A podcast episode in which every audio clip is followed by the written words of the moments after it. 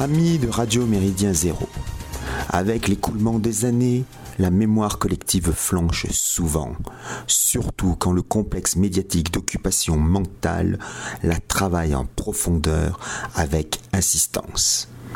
Il n'hésite pas, en effet, à tordre les faits, à travestir la réalité et à détourner le sens des événements afin de se conformer à sa narration idéologique. Ces manipulations ne datent pas des fameuses fake news ou infox.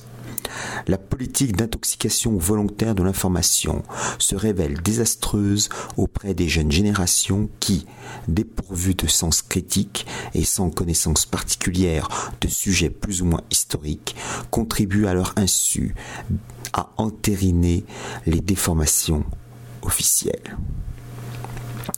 Prenons deux cas politiques français que les moins de 20 ans ne connaissent plus. Le premier tour d'élection présidentielle le 21 avril 2002 marque la qualification de Jean-Marie Le Pen au duel final face au président sortant Jacques Chirac. Avec une avance de 194 505 voix, le président du Front National FN élimine le premier ministre socialiste sortant, Lionel Jospin. D'abord choqués par cet incroyable coup de tonnerre, les hiérarques socialistes désignent très vite les responsables de cette élimination prématurée. Le nombre élevé de candidats et la présence de Jean-Pierre Chevènement qui recueille 1 518 568 suffrages. Deux explications fallacieuses.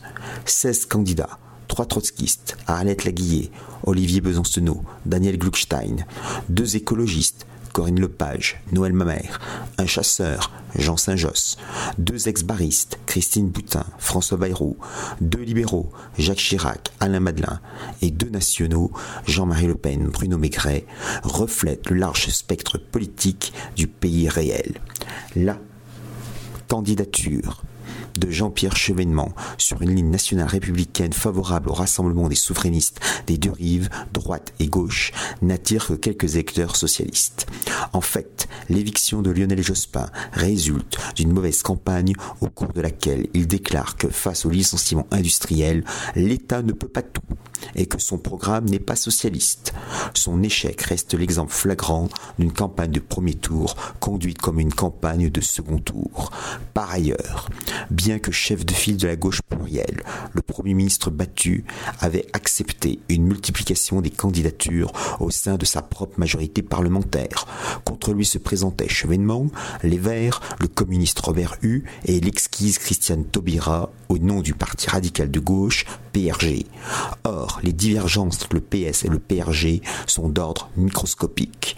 Les 660 515 voix de Christiane Taubira se seraient naturellement portées aux deux tiers sur Jospin et pour le dernier tiers sur un autre candidat de gauche.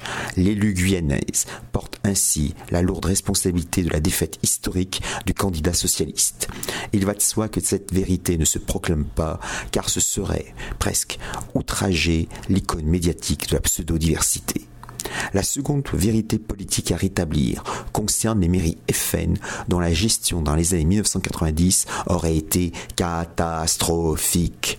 Au soir du second tour des élections municipales, le 18 juin 1995, le FN remporte trois municipalités grâce à Jean-Marie Le Chevalier à Toulon dans le Var, à Daniel Simon-Pierry à Marignane dans les Bouches-du-Rhône et à Jacques Bompard à Orange dans le Vaucluse. Deux ans plus tard, la liste de, Catherine Maigret, l'épouse de Bruno Maigret, déclarée inéligible par le régime pour un prétexte futile, s'empare d'une autre commune des Bouches-du-Rhône, Vitrolles. Le FN avait déjà dirigé des municipalités.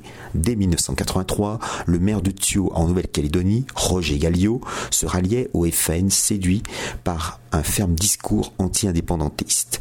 Thio devint cependant en 1985 un solide bastion indépendantiste. En 1989, un ancien député tour à tour démocrate chrétien et gaulliste, naguère secrétaire d'État d'un gouvernement Pompidou, Charles de Pinton de Chambrun, devient le maire frontiste de Saint-Gilles dans le Gard. Toutefois, il démissionne en 1992. L'élection partielle fait retomber Saint-Gilles du Gard dans le giron de la droite molle. Charles de Chambrun, 1930-2010, représentait la tendance modérée et atlantiste du FN. Il négocia, au début des années 1980, l'implantation en France de l'ignoble Disneyland de Paris et les dérogations léonines au Code du travail.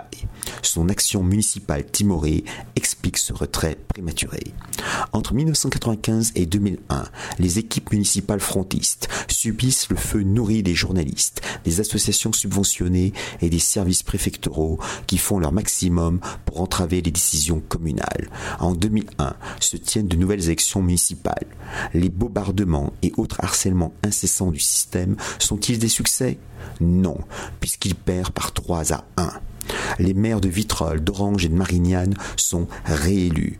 Le FN gagne même avec Marie-Christine Bignon, la mère de Stéphanie Bignon, Bignon, président de Terre et Famille, la commune de Chauffaille en Saône-et-Loire et plus précisément en Charolais, cette vieille terre d'empire. Certes, les maires de Vitrolles et de Marignane portent à ce moment-là l'étiquette du MNR, Mouvement National Républicain. La seule défaite concerne Toulon, pris par le futur macronien Hubert Cette perte n'est pas une surprise. Pourtant, en 1997, Jean-Marie Le Chevalier, 1936-2020, avait été élu député avant que son élection fût invalidée pour un motif bancal et que son épouse Sandrine, candidate à sa place, fut battue de peu par un abject front républicain. Le journaliste Serge de Beketch et l'écrivain Yves-Marie Adeline ont rapporté dans leurs souvenirs respectifs l'amateurisme de l'équipe toulonnaise, les dissensions internes et les menaces fréquentes de la pègre locale très puissante, d'où le décès plus que suspect de l'adjoint au maire Jean-Claude Poulet d'Achary.